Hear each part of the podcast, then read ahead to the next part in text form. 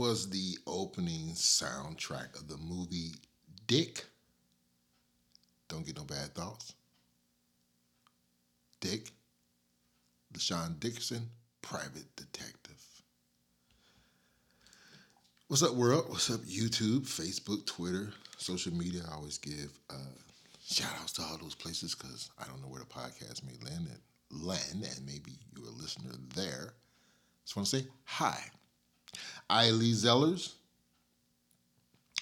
um, is doing the podcast as I talked about this earlier. I did these five pictures back in the early days, the Stone Age days when we were starting out on VHS tape. Wow, so cool, man! Like VHS, yeah. Then with the mini DVD, I mean mini DV tape, you was really doing something. Shot a lot of that stuff on that. So this is my third movie shot on videotape at that time because that's what we had. I mean, digital stuff was available, but when you broke and had a lot of money, you had to get get you a, a VHS because you could always find a VHS, even if you had to take it out the house from your parents. Um, this movie was titled Dick, about a private detective, LaShawn Dickerson. And like my whole idea with this movie, I was kind of like trying to think where my mind was at because when I look at the movie tonight, it was hilarious. There was parts in there that I just like. I mean, laughed out loud, just burst out laughing. Some stuff in there was so corny, and I'm like, damn, did I write that shit? Some stuff in there was really good. I'm like, damn, I wrote that shit.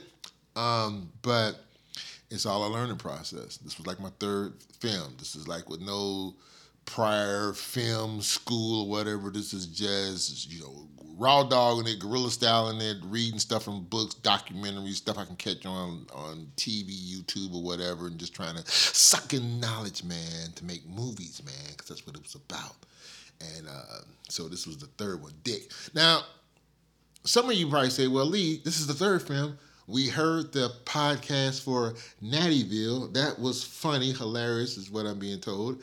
Um, but why come we didn't hear about the second film, Justifiable? Because you just said this is the third film, Dick. So what happened to the second one? Well, I tried doing a uh, podcast for Justifiable, and it just it just didn't have that energy.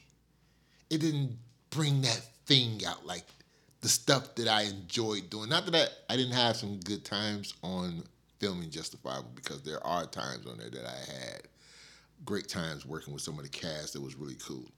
It's just other stuff that I'm just not going to get into, waste my time with. So, Dick, um, a lot of people was like, I remember the a friend of mine when he asked me, he was like, "So what's the next movie you working on?" I said, "Dick." And he's like, "What?" Like, what do you mean by that? And I'm like, what's the name of the movie? It's gonna be called Dick. And he was like, man, don't call your movie Dick. Like, like what is you thinking? Why is you call? He said, this ain't porn. This, bruh. I mean, dude, is it then got to that point? Are you doing porn? Like, no, man, ain't porn. Plus, I can't find nobody that would pay me enough to do that. I digress. I wasn't even thinking that. Um, so I said I'm calling it Dick because this is kind of like the idea was going to be behind this movie was going to be kind of throwback, like kind of 70s style, some sort of create my own sometimes 70s kind of language and try to have some that kind of flavor to it where this dude kind of sort of talk that stuff like your digs and you know yo mama and all that. And but uh, at times that came across. At times i missed it totally. Uh, it was a lot we did in this movie because one of the things after coming off of Justifiable, I just remember I'm just going to flashback. I remember the last day, uh, the final scene for Justifiable. It was the, day that it was a wrap, like almost damn near the happiest day of my life because this movie is done. It's behind me. Justified, but I'm gonna say this though: Justifiable Romance is like one of my better stories, uh, as far as the story idea um, writing was, I still was in that learning stage about writing and stuff like I still am. I, I, I, just always a learning stage. But that was one of my, I think one of my better stories has been. And if it was ever a time where I wanted to go back and remake it, I could, but I don't know if that happened. But I remember that final day, I was just glad that movie wrapped. But anyway, I digress. So on Dick, it was always this issue about the title. Why you want to call the movie Dick? Lee, let's sit down and discuss this. Why are you calling this movie Dick? And I'm like, because, like I said, it's kind of got this throwback vibe to it of like one of these like detectives from back in the day, 70 detectives that wear like a leather coat and a cool hat or something like that. And he like got an office right above some kind of like, you know, mom and pop grocery store or some pool room or something like that. That was the idea, but trying to pull that across when you got zero money, yeah. Those are the challenges of doing independent film. Most of you have, you have attempted, you know all about that. Um, you got to work with what you got. And sometimes what you want to work with, or sometimes the ideas of the things that you would like to do, you actually just, you know, it's like, I got this idea and I want to try to pull this across, but you can't, you can't, you can't because why? You don't have any money. So you have to be more creative in your, your thinking process and sometimes in that process, and this is what I, I tell other filmmakers because I've talked to people sometimes they got these stories and they want to do these movies and they got ideas of like a fight scene where somebody, you know, chases somebody else out onto a runway or something like that and they run up on a plane and get into a fight. And I'm like, okay, sounds great. How you gonna get a runway? Where you gonna get permission to do that? Who's gonna? How you gonna afford to get up on this plane? And how you know? It's like it's easy to go there with your thinking, but you also have to think about what do you have access to. So when I write, um, I don't mind giving that out as far as like a tip, but that's something that I do. Something that you can do is like when I write, I think about the things I'm going to have access to. I don't write my story. I don't tell my story in a way, tailored in a way where I'm going to need something like somebody jumping from a moving car to a bus. It sounds great, but can I pull that off? Possibly not. Um, you know, again, somebody running out on a runway and running up into an airplane to chase down somebody sounds great, but could you pull that off? Probably not. Maybe you can't. I don't know. But that's why I say I try to stick to the locations and sets and things that I know would be accessible to me. But anyway, um, so I was cool with the title. I'm like, title's Dick, sticking with it, whether anybody likes it or not. That's what we did. So stuck with the title. Um, this was like fun. This is like doing this was like a moment where you um been like left out in the jungles or something like that and it was wild animals all around you and somehow you know the helicopter finally came in and rescued your ass. That's what this was like doing uh, when I started filming the movie Dick. Had nothing but fun from the first day we started rolling camera. I'm serious. It was nothing but fun. Uh, most of the people I was working with, I knew. Um, Majesty, who had been with me from day one, again played a big part in this one. Um, she was in Nattyville, told a story about how we met Nat. Uh, she was in Justifiable Romance, um, and then she was in the movie Dick. And and then I had uh, a lot of the actors from Justifiable Romance who I met when I uh, cast for that, and also had them in this. So it was like most of us was in this film was in my uh, second film. And so it was like I had this ensemble of people to work with that we all knew each other. We was all cool. We all had fun together. So um, when we got on Dick, you know, one of the things we made sure like we're not we're not bringing nobody in the circle. Not doing that again. Let those outsiders stay out there and looking in over the fence, over the wall, but they're not getting inside. So we kept it kind of tight knit, pretty much with the people that we all knew that we was cool, got along with.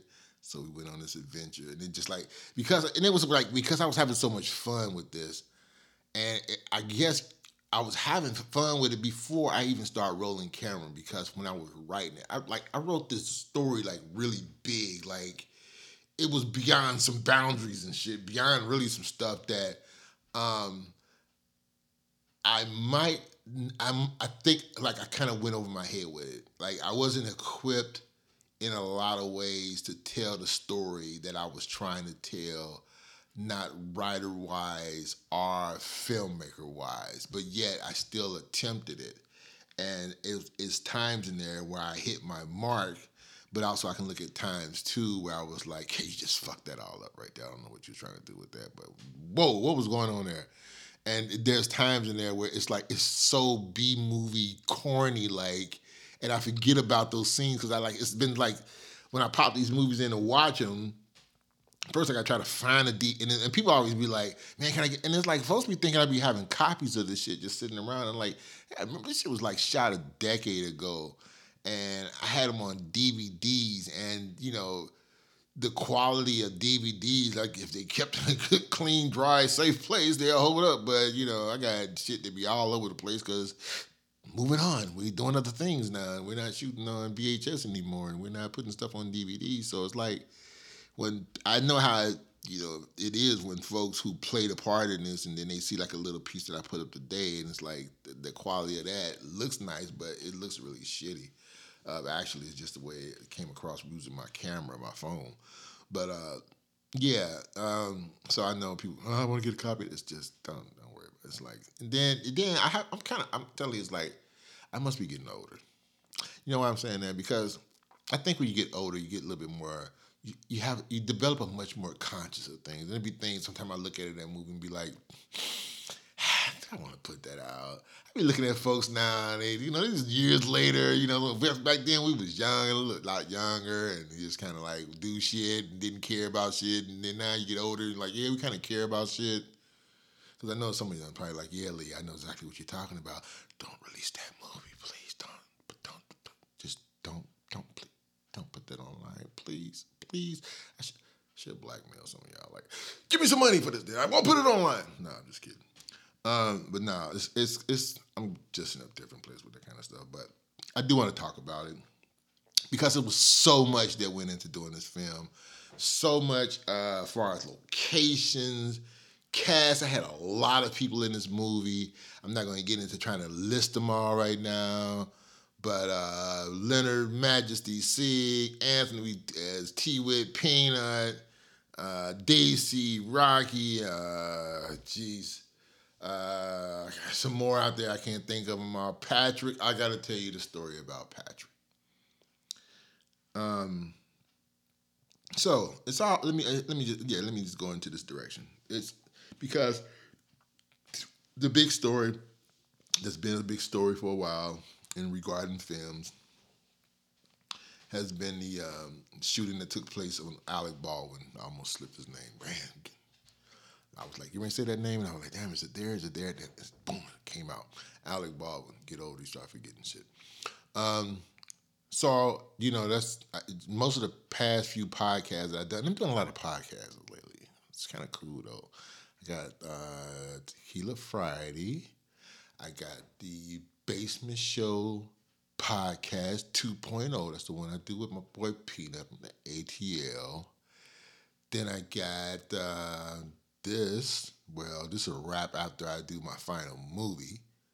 And then I just got the regular podcast, where this basement show, basement talk, where I might just get on there and just, you know, just spew some stuff out, throw out some things, just, I don't know.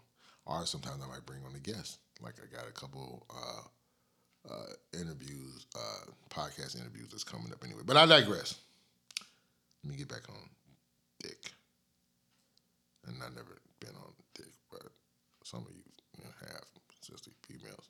I digress. Mine shouldn't have went there, but that's what it does when you have a title like that. So, like I said, so the whole Alec Baldwin thing, and when I look back on this movie, and when I was watching this, trying to watch this DVD that kept sticking on me, was pissing me off. Um, but it was some crazy stuff in there. Then it skipped some scenes. And so I'm looking on this stuff and I'm looking at all of the gunplay that was in there. And it was real guns. And it was really stupid when I think about it now because there was times where there was times when we fired the guns that was I thought was actually hundred percent safe. Then I saw a scene that just I just God I, I couldn't believe that what we I did that. I couldn't I just, you know, and just thank God that nothing ever happened. Um, because I was talking to Pina. I think we we mentioned like a couple. I was like, nah, it was, it was about four times in that movie. I think about four, possibly five times in that movie that we actually used a real gun. I think probably fired it about each one of those times, and there were real shells. And um, again, this was another. This was before I get into the whole thing with the gun stuff. This was a movie like the, the thing with these films I was doing back at that time. It was like budget wise, budget was feeding people. That was it. It was buying White Castles, snacks, donuts, bananas, whatever, to just to, to have some kind of fuel to go on. Um, that's probably that was the budget. So the whole the whole thing was always shoot the movies, get them on DVD, hit the streets with them, sell some tickets for a screening, and you know. And uh, Dick was one like I'm not gonna say it was a it, no, I won't even say that, that word almost came out of my mouth, and there was no need for that. It wasn't one of my highest selling movies. Okay, I just say that because like it was on this one, like I said, it was like one of these movies that I just had so much fun doing. I had so much fun writing the story because I knew the people I was gonna be working with. I knew how much fun we was gonna have. So I think I was just doing this in a lot of ways. Like we're gonna make a movie and have fun making a movie, and it's gonna be a fun movie. And and if nobody like it, at least we'll like it. At least we'll say we had a fun time making it. So on this fun time making this movie, back to this gun stuff.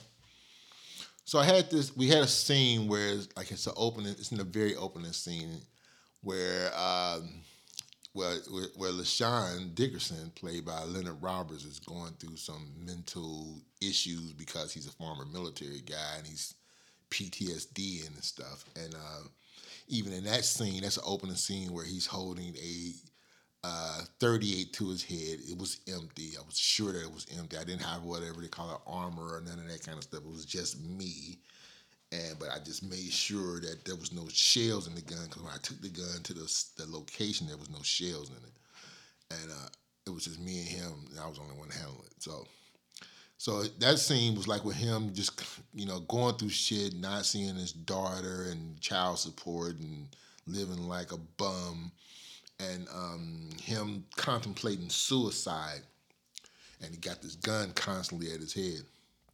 So that was like one of the first times in the movie, as far as the first scene that's shown with a gun is that scene.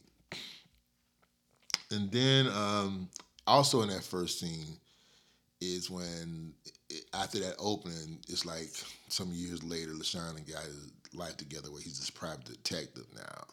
And he got this one weird ass client that hired him to spy on his wife, white dude with this black wife who's out there getting banged by somebody else, not him.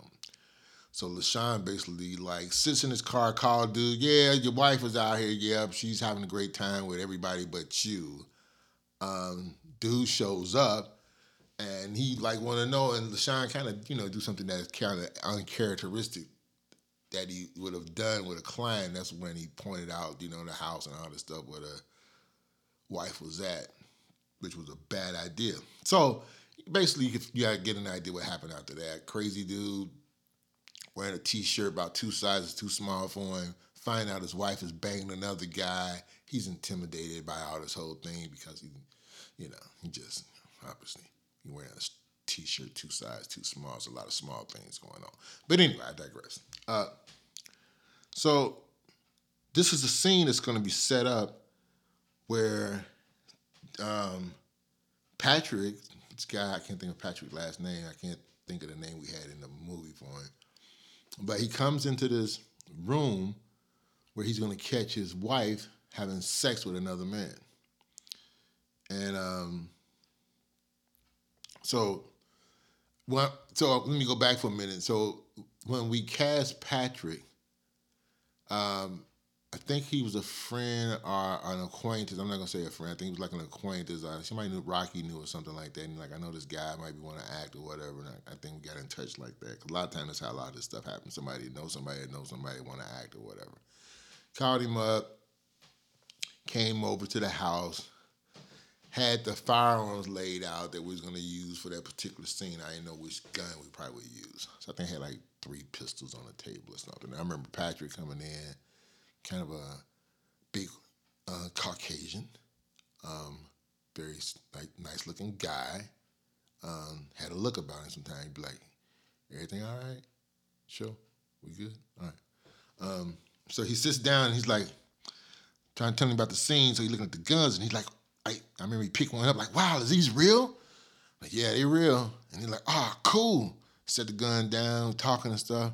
He's like, "Why?" He picked up another one. I'm like, "Okay." And then he's like, um, so I, then I remember asking him like, did you ever have you ever fired a weapon before? And he was like, no, I never fired a gun before. And I'm like, okay, it's gonna be interesting because I need a person through the scene, never shot a gun, and this guy got to shoot a gun. So I think we talked about it. Basically explain I mean, how hard. It's not hard to fire a gun. I mean, you just squeeze the trigger, you point. It really is. Just don't point at people that's like the gun at people that's in front of it. You you know, but my disclaimer here is don't use guns on the movie set. Just don't do it. So anyway, I know that Patrick's going to be the guy. We always say, okay, I think I don't know if Pina was there the day we cast him. We did that. I remember somebody was there with me that day. So anyway, we set this scene up. So I got this room set up. I got these two actors in there, um, pretty much laying in the bed naked, supposed to be having sex. Um, and then um, Patrick is going to come into this room because basically this guy is having um, unprotected sex with his wife, and he don't like that, especially that his wife is black and he's a white guy. And then she done went you know, they're saying once you go black, you don't go back. She done went back to the black guy. Ah, oh, man, you know, this is horrible. Dude can't deal with this. He coming in this room. He got on a t-shirt that's two sizes too small. He got on these Clark Kent looking glasses, and he got a Glock. So we set the scene up, and I'm like, okay, I know you never fired a gun before, but we're gonna make this really easy. Because in the corner of this room, where it's a bed, where your wife is having butt naked ass sex at, she's unaware that you walks into the room. So that's going to be the direction where you will fire the gun. But obviously, we're not going to have the actors there and uh, doing a sex scene and let you fire a loaded gun at them. No, that would be called murder, premeditated, I believe, too. So what we're going to do is, I get this mattress, I think like queen size or something, full size, and I roll it up I think I tied it up with rope so it'd be like rolled up. And I put it over there in the corner. And I'm like, you know, just fire the shots. You come in the room, I had these like a couple uh, gel lights uh, to kind of set a mood. And um, so, I, uh, and the rest of the cast, because we were shooting some other scenes that day, they were like off in another room, just talking, doing whatever. I'm back there all alone with a camera in the corner. Don't really know this actor that well. No, we just gave him a live gun with live rounds. So I'm over in this corner, and I'm like, you're basically gonna walk in. You're gonna look like over that direction because that's where you know they supposed to be having sex at. Hot butt naked sex, and you're not included. You're gonna look over in that corner. You're gonna fire off your shots. I think he had a cigarette or something dangling from his mouth. I said, then you're gonna like, after you shoot them, you're gonna slowly turn. You're gonna walk out because you're gonna walk out to go back to the car or go back where you got a camcorder or something like that. You had hid. I, forgot how he had the camcorder with him, but anyway, he's gonna go back out the room to come back in with this camcorder. So we set the scene up, kind of just walk it through without the gun, walk it through, make sure the safety was on the gun, and then I'm like, okay, I'm gonna take the safety off. When you come in, you put you know point over there in that direction. Pause for a second, fire off three or four rounds. The hunt gun come down to your side and walk out. So I'm like, all right, let's, let's get ready to do this. Like I said, I'm the only person in the room. I am off in the corner with the camera, and the room is kind of like uh, it's, it's a low light uh, setup with some little uh, gels just to kind of create this mood. So uh, I call action. He like walks in, very methodic, raise the gun, fire, and when he fired the first shot, I can uh, I don't know if it's concussion. What you say, I could feel the impact off of those shots, like you know, because I'm in this room. And all of a sudden, it kind of hits me as he's shooting and stuff. I'm like, guy's firing a live gun. And I'm like in the room with this dude on the other side, like over in the corner and shit, holding this gun, this camera. And so after he do this, and like it all hits me, and it's like it's hitting me real quick. Like this dude got a live gun in his hand. I'm like, I'm the only one back in this room. Like, what if this motherfucker was just like flip for a minute, and like you know, got some pent up issues that I don't know about and shit? Cause I don't really know this guy that well. And I'm like, what if all of a sudden, like, there's nobody here to rescue my ass? I'm in a corner, I'm pent in a corner holding a damn camera, and that's it. He could, like, bam, bam, bam, and just run out, and people would be like, oh, what happened? Lee, you all right? And Lee over there leaking like a motherfucker in the corner. So I'm, this kind of, yeah, this kind of runs through my head in a way. So as he fires the shots, and he pulls it like, you know, let his arms kind of drop down, turn slowly and walk out the room, I fucked the scene up because I yelled cut because I wanted him to stop. because I just wanted him to like make sure that, you know, hey, we still know that this is a film. You, we're, we, you do this is a scene we're acting in and uh and you know, possible flashbacks or something that he got some cargo that he's carrying I don't know about, you know. So I kind of messed that scene up by yelling cut too soon. And uh, but then it played out where he like looked. At he said, "I thought I was supposed to walk out there." I said, "Yeah, yeah, that's right, yeah, that's right." I said, "Go ahead, just go ahead, finish walking out the room. I, I cut away to something else." So then he walks out the room, go get the camera, and comes back in, and he's filming the bodies that you know that he just lit up. And LaShawn Dickerson, who's out in his car, who actually brought him there, in that scene you see him run in, gun drawn, gun coming around the corner, and he actually come in the room and see this crazy sicko standing there smoking a cigarette, holding a camcorder with a wearing a t-shirt two sizes too small, filming his work that he just put in. And um, yeah, so that was uh, one of the uh, scenes using live ammo. Um, gun come courtesy by my guy Peanut. He's like, "Hey man, y'all can use my shit."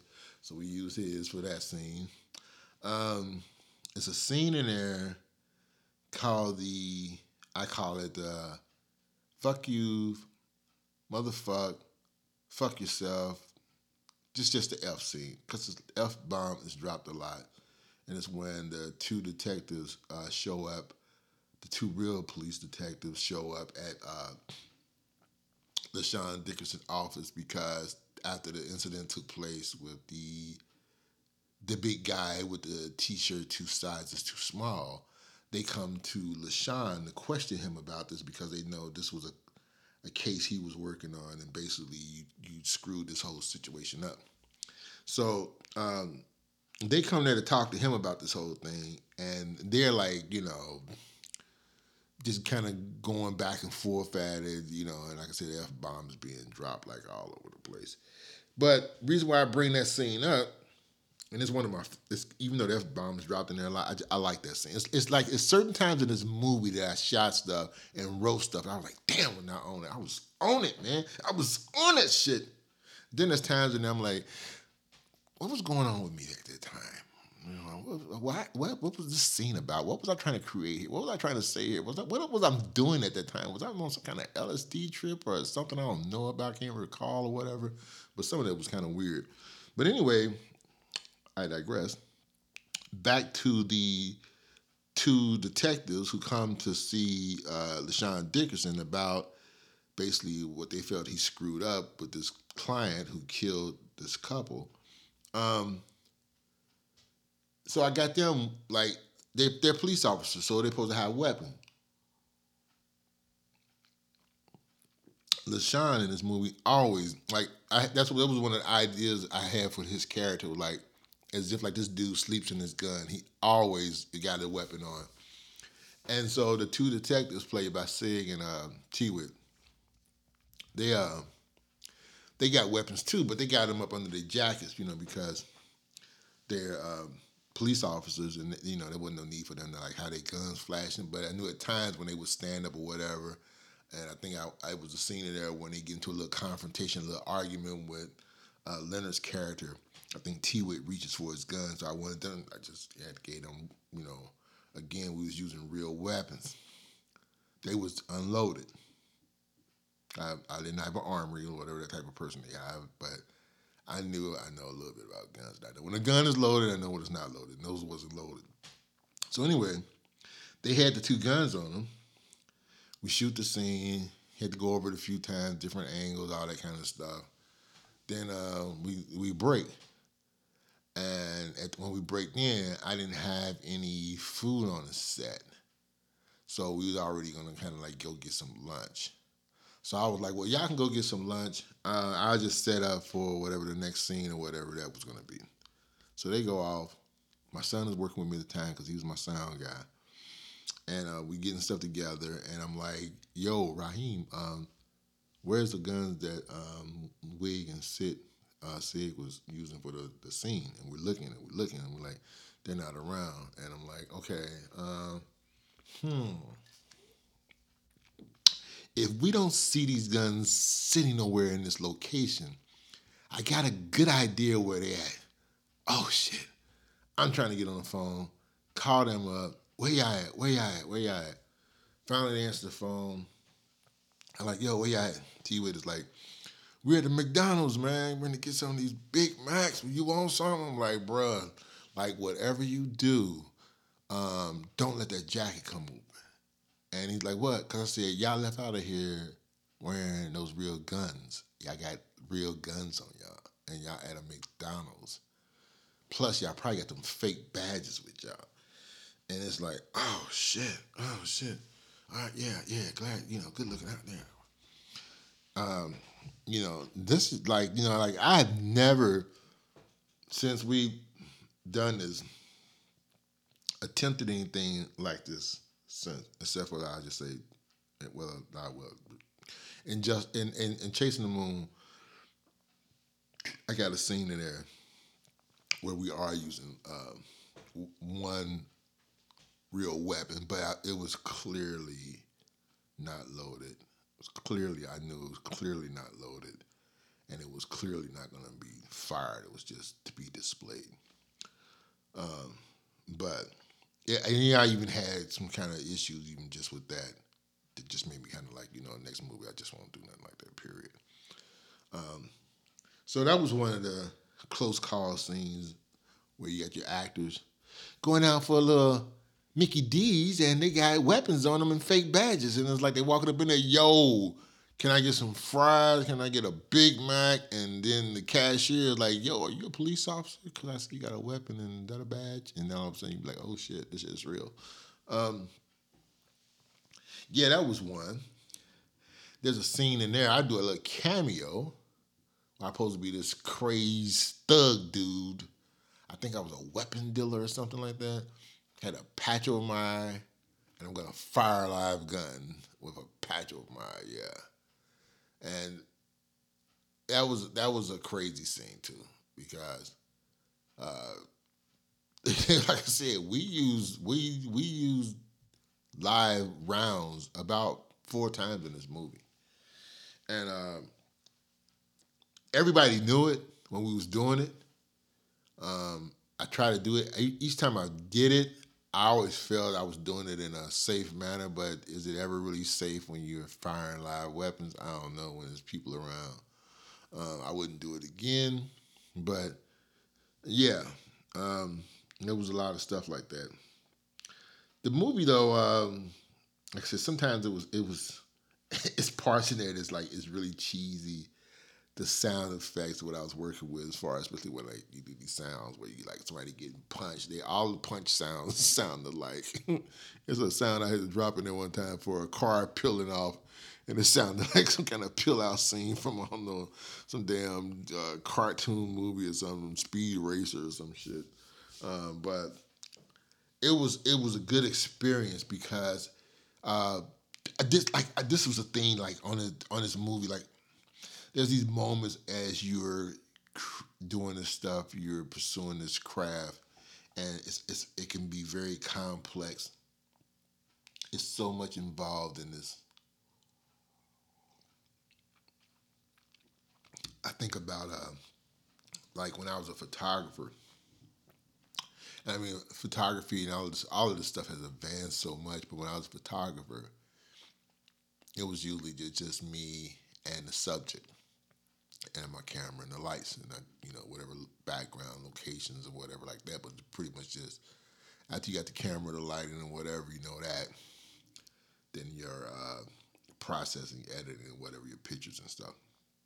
On this stuff is you know you wrote it, you're producing it, you're filming it.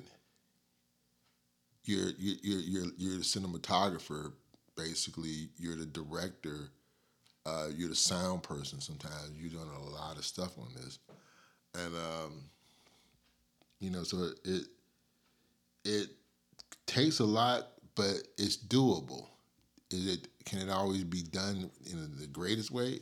Yeah, it can. You got the money and the, the resources for it, but when you don't have those things, you just you just go out there and do what the you know you want to make a movie, and that's what I did now. And it just it like I said, I learned from this from just the storytelling. Even though there was parts in this film where it was the stories was probably stretched out too much, went in too many different from different areas where it didn't have to go. At times too wordy, but see, I can see all that stuff now. But I also see hints in there where I did a really good job um, um, for my third time out doing a feature film like that. And one of the things that always stood out to me, because I, I was kind of digress when I was talking before about something that was very impactful in, in this process, where you when you're pursuing a craft like this, and sometimes you may have may have questions like, you know, cut out for doing this. Is this really my thing? Should I be doing it? And I had this moment that just kind of it sort of solidified everything for me to let me know as if this is something that I can do. Do I supposed to be doing it? I don't know that. But I feel like I can do it. And it was this one moment where we had a scene set up where uh, the Sean Dickerson character gets a visit from this uh, state uh, senator. And um, the senator shows up with, I think it's supposed to have been with a woman who works at his estate. And he had his driver there. And basically, the senator was bringing his uh, employee there um, to help her because her daughter has come up kidnapped. And he had concerns about the daughter being missing um, because she would come visit the mom at the estate and then he had some things that came up missing the same day. So that was part of why he had an interest in this. So it's the senator, it's Sean Dickerson, his assistant majesty, uh, the senator, I can't remember the, the guy's name who played that, um, the senator's employee, and, and, and then his driver. Ah, his name was right there. So what happened on that day was the woman who was going to play the senator sort of caretaker of her of the state or whatever, housekeeper, whatever her part was, she couldn't make it. And it was like real last minute where I think she called and said she couldn't make it. And I'm like, the guy that was playing the part of the senator, this dude drove down from like Middletown or somewhere like that or something, or further out. And I was like, damn, man, you know, it's like, I ain't to tell this guy we ain't gonna be able to shoot this because I got an actor didn't show up and just feel like a waste of time. And I got all these other people here and stuff. So I'm like, ah, what can I do? What can I do? I don't want to cancel this out. So I knew what the the, the, the, gist the gist of the story was because I, I wrote it, so I should know. um, was basically that her daughter's missing, kidnapped. The senator's concerned because the daughter came up missing around the time that he had some things missing from her home, and he don't know if she's tied into those things because she would come to the house. So I'm like, okay, here's what I'll do. The guy who's playing the limo driver, I'm like, you're no longer gonna be, you're the limo driver, but yet now you got a granddaughter who's come up missing and you work for the senator because you his personal driver. So, and the senator still had the same concerns because when the granddaughter came up missing, some stuff at his place came up missing. So I said, we just X her out. Now the driver becomes another character uh, uh, as, as something added on to his his part, where he's now the person that's there for the reason that the granddaughter. And when I came up with that idea doing that, we was able to go ahead and shoot the stuff, and I didn't have to cancel nothing. I was like, damn it! I'm a damn director, man. That's what a director would do, man. You gotta be thinking quick on your feet, because you really do. You gotta be thinking quick on your feet like that, because sometimes you gotta like. And, in in filmmaking, oftentimes people probably don't notice, but a lot of scenes are rewrote sometimes right there, like right there on the set for all kind of reasons. Um, so you have to be um, able to think fast like that, and I was so glad that I was. Uh, had a lot of fun. One thing I'm gonna say this. I know the fellas probably like one thing. I know one thing the fellas will say. One thing when you worked on the Lee Zeller set, if you was a male working on the set, you probably enjoyed the view because we always had some nice looking people, nice looking women on the set. And I was thinking about that when I was looking at some scenes in this movie, just some of the dialogue and some of the stuff, some of the takes and some scenes and stuff that a lot of people was privileged to because they was there when we was filming it. But I'm not gonna, like I said, I don't desire to put this stuff up online. But I was thinking about the, uh, I was looking at when I was shooting the movie. I mean, looking at the movie just to go over stuff on the podcast, and I was looking at it was again sometimes the writing. I just thought sometimes the writing was really slick the way I would do this stuff because uh, Majesty and Leonard character, she was like his assistant. She also was packing a pistol and stuff too because she was like his uh, you know assistant private eye working with him. And it was always this kind of thing, like uh, sort of a romantic thing, where she was kind of crushing on him, but he was going through some baby mama drama stuff, and plus he was kind of like a little wild anyway. But uh, so it's a scene where they're kind of like winding down the end of the day and they're sitting on the love seat, drinking some wine and talking and stuff. And she's kind of in some little negligee. And he's like, they're having this conversation, but it's kind of like they're talking in indirect ways to each other.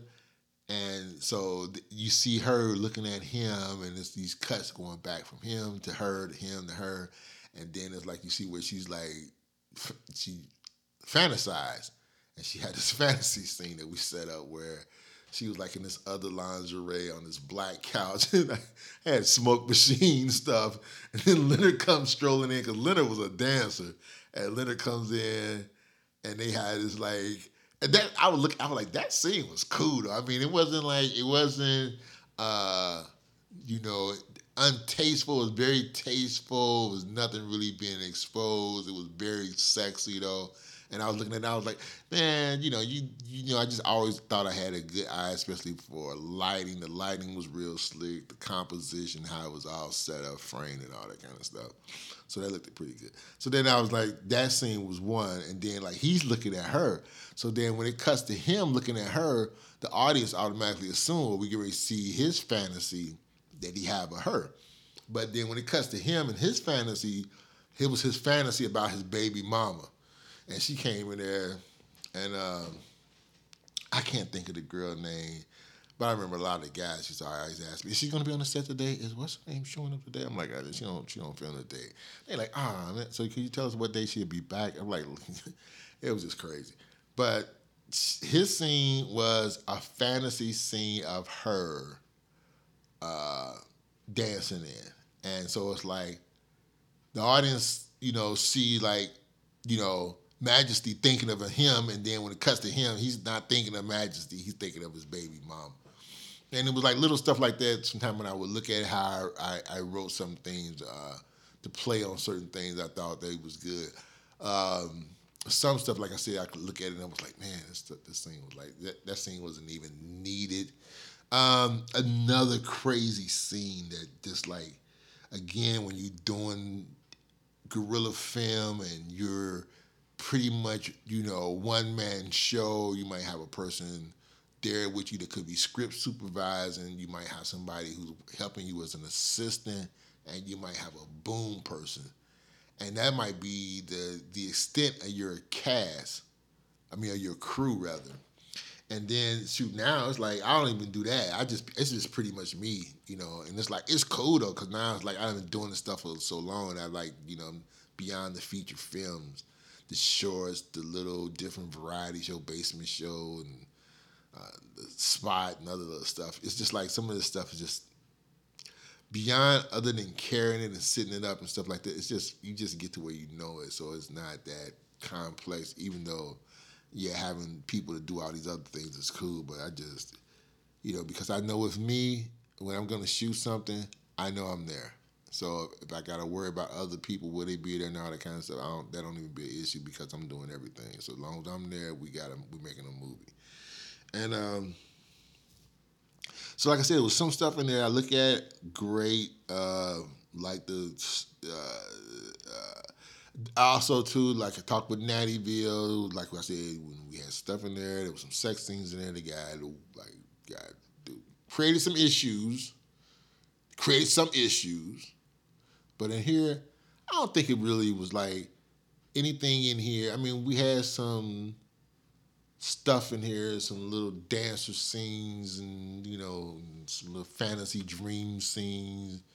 The opening scene, yeah, that was that was kind of yeah okay I forgot about the opening scene, but beyond that, I thought it was as far as an R-rated movie is done today with sexual content and some of that is like NC-17. This was not NC-17, so I thought you know people always kind of criticize me about this stuff back then. You always got some sex in your movie. You always got nudity. I mean, it's it's it's filmmaking, and it's based on how the story is told. And it's sometimes that's a thing. Sometimes, like in America, we can be so kind of like you know we crazy about going out and hunting and killing animals and guns and stuff like that. But when it comes to some kind of nudity or something like that in a story, and you're an adult, sometimes you know it's like oh, it's just you know taboo or some kind of stuff. And that's what I like a, a lot about foreign films, especially like French filmmakers. That shit don't mean. They're telling a story. They're not even thinking about all that stuff. But I digress. Um, I was going to go talk about, I was going to go into the direction again about safety issues because on this movie, you know, beyond using real weapons, yeah, that's a safety issue because somebody could have got shot, but fortunately nobody did. And then we had another issue when it's important to, for you know, you new filmmakers who sometimes out there winging it guerrilla style. If you're listening to this, you want to sure you got every, all your, your, your I's dotted, your T's crossed, and all that kind of stuff. And if you're doing a scene that got to do with weapons again, and a robbery, and running on the streets with guns in their hand, you just might want to inform the local police. You know, like, hey, who do I talk to about we're gonna be doing this movie? We don't really have a budget, but we're gonna be shooting in this location, and we're gonna have some fake guns or whatever, and it's gonna take place at this time of the day. Is there any special thing we should do? Blah blah blah. Yeah, you might want to do that. We did. We just guerrilla styled winged this shit like we was doing pretty much the whole time we was filming. Lee, what we doing today? We're gonna be doing this today. We're going to this location. Bring those guns. Bring that. Bring the knives. Bring whatever you know. Somebody stop and get some White Castles.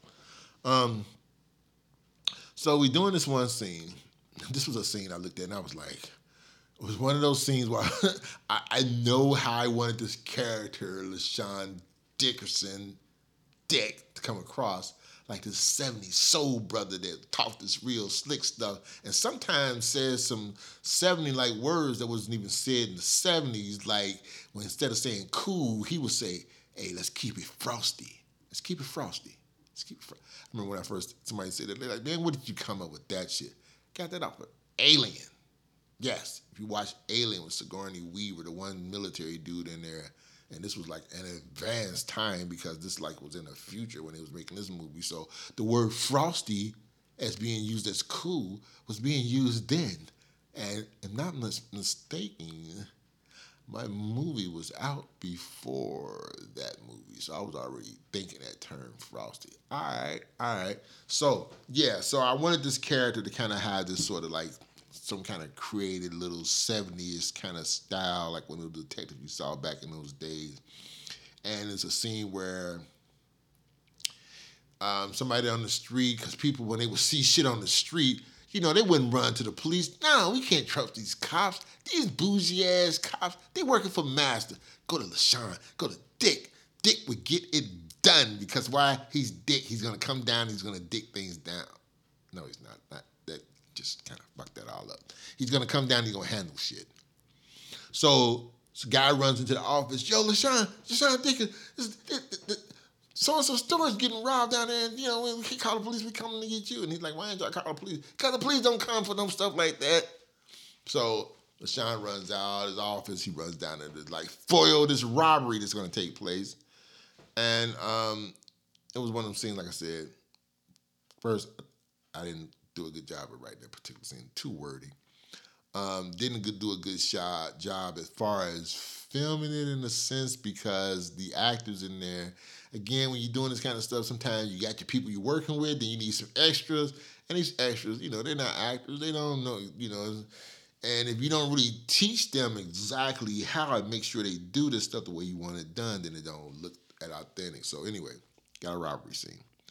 He goes in there, he's talking this shit. He's doing this loud talking because he wants the robbers to know basically as if like as he's talking to the owner of the store, she realized the robbers are still in there, but LaShawn has showed up to save the day, damn it.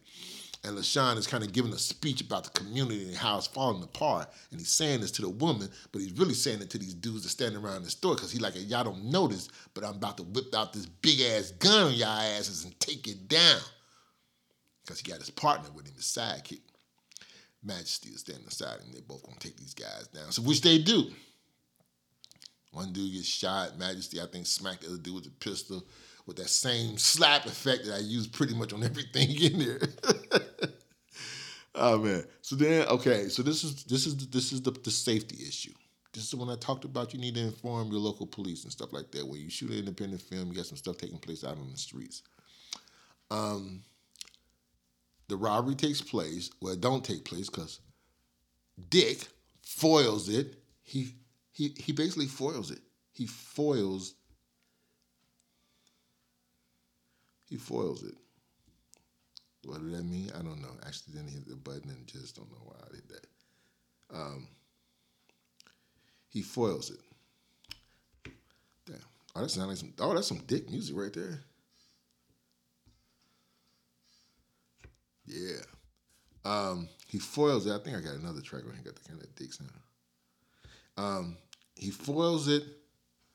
He foils a robbery. So I'm not I digress. So I got to playing with the buttons. Need to stop that. He foils a robbery. So scene set up, shoots one of them inside, one guy runs off. Majesty handled the guy that's inside who shot. He shot, I think she did. She still bust him in the head with a pistol, if I'm not mistaken. Smacks him real hard with it. Not in, for real, but that was part of the scene. He gets shot and then he gets smacked with a pistol or something like that. So then uh, the other guy runs off. So he runs out the store with his gun in his. I think he runs out. The, no, he don't have a gun. Leonard has a gun. He's chasing him. I think he dropped his weapon inside. So Leonard chases him out the store, and we're out in Madisonville, out on Madison Road, up there in that little strip mall area where I don't know if it's a Family Dollar still up there, but it was a Family Dollar up there at the time. And it was another little store that I can't think of the dude that owned the store because he let us use his spot. And uh, it was so cool with people that would let us use our spots for doing stuff like that. Really thank thankful for that. So he chases this guy out the store. So I'm like, okay, we, we set it up outside to show him when he runs out the door. Got the camera sitting up there on the tripod. Got my boom person there. Got my script supervisor there. Um, my assistant or whatever. So we shoot that part. So we look like we're making a movie at this point.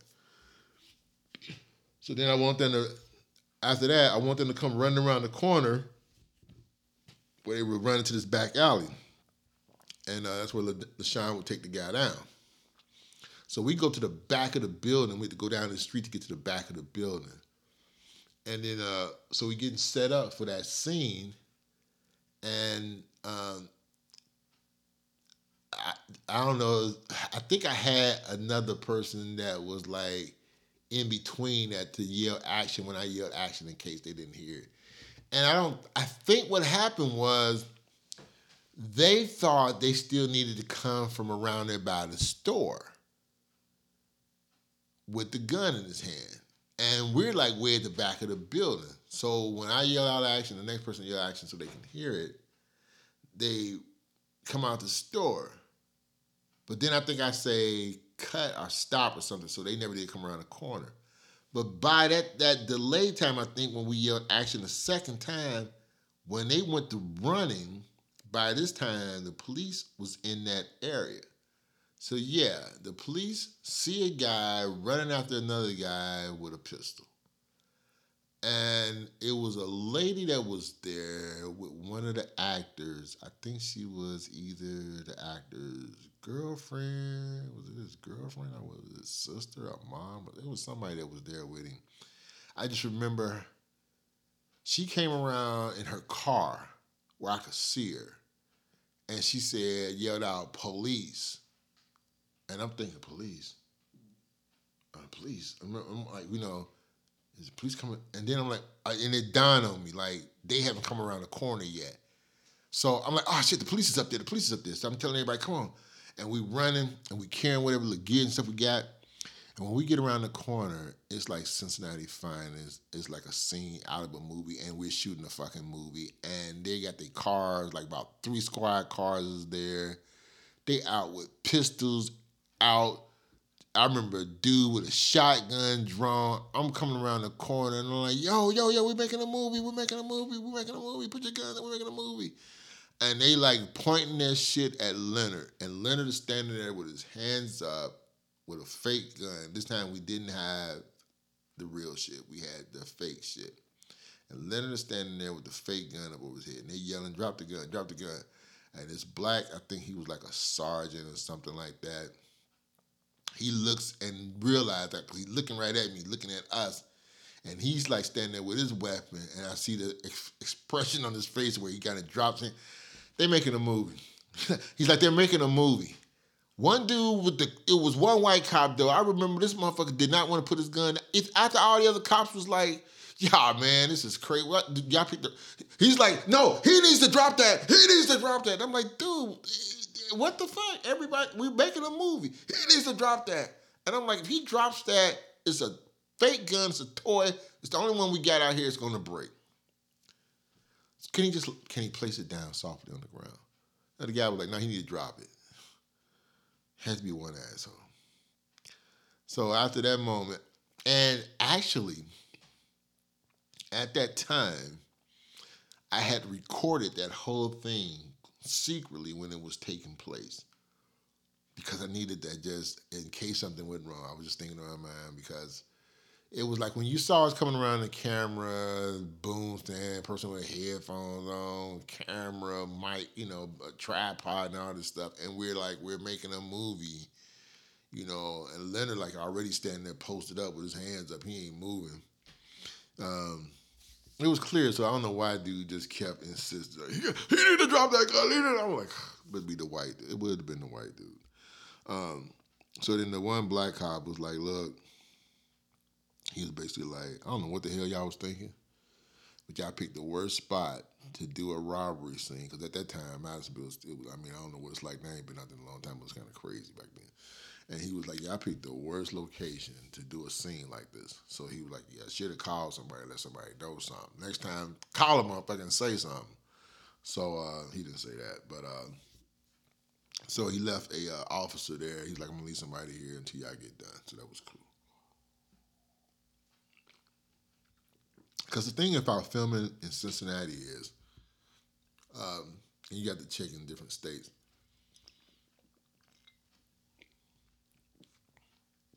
you can film pretty much on any streets around here as long as you're not hindering traffic or pedestrians walking. So you have the freedom to film without needing um, you know, pay um, any kind of a um, have a licensing or whatever, or permits or anything like that. Um, yeah, we had some wild times on this. Um, it was one of the funnest movies I'm, I I filmed as far as having fun just every day, getting with these people. We had a crazy. The soundtrack was crazy. I had you talking about a diverse track. It wasn't just diverse as far as it being a little rock, the neo soul, R and B. Um, I think it was some weird ass punk like music. I, I, mean, it was a variety of different shit on there, but it all worked perfectly for this weird story. Well, it wasn't so much the story was weird. There's at times it got strange when I was just looking at some of the stuff and just looking at how, like I said, I think my vision and my scope, and even my scope for the writing of the story was bigger than what I was probably capable of actually doing. And also, um, as I was still very much in the early stage of learning how to write and tell a story and write a, a screenplay. Um, but then I can look at some stuff in there and see the progress from Nattyville to Justifiable to Dick, and that's like that's in anything. I think if you're doing music, whatever it is you're doing, if you don't see where there's some growth in what you're doing, that you're getting better, and you can measure that stuff. You know, you don't need because I'm gonna tell you, it's like it's something I always try to you know say to people and that's doing this kind of stuff, and especially sometimes new people and sometimes it's even people that's like not so much they what they knew to this, but um, they not be might necessarily be like really young folks doing this. And I always try to tell tell people that um, the best person you can listen to sometimes is yourself. Watch some good movies. It's a lot of good stuff out there that can inspire you and stuff like that. I still look at stuff and get inspired. It's like when I, the whole thing about the retribution thing. I'm gonna go back into that a lot, but it's other stories that I've seen, different ones that I'm like, I see a little bit of this, I see a little bit of that. And then it makes me like, then I create my own story that's from out of a bunch of little things or, or from a vision. And I might just get a snippet of something there that gives me an idea, not so much how they did it, you know, and just being creative with the stuff. So, hope you enjoyed that behind the scene of Dick. Um, I think the trailer is online. Um, like I said, I know people ask about copies. Copies, like I said, I got one DVD of this. I've been holding on to this DVD for I don't know how long.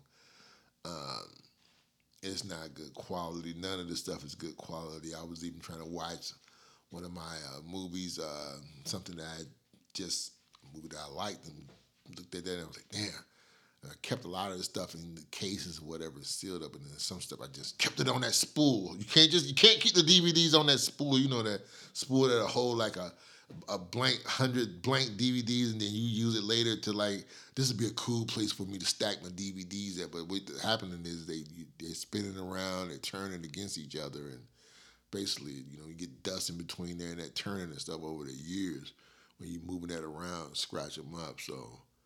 Um, but so much for that. I digress. Um, hope you enjoyed the behind the scenes of Dick. Again, guns on the set, real guns. No, we need to stop doing that. We to need to use fake weapons, do the effects you need to do in post, and let's just keep the guns off the sets so nobody else will get murdered. Hope you enjoyed this podcast. Uh, stay tuned for the next one, which will be OTR. Yeah, OTR will be the next one. And I uh, look forward to that one. And I'm out.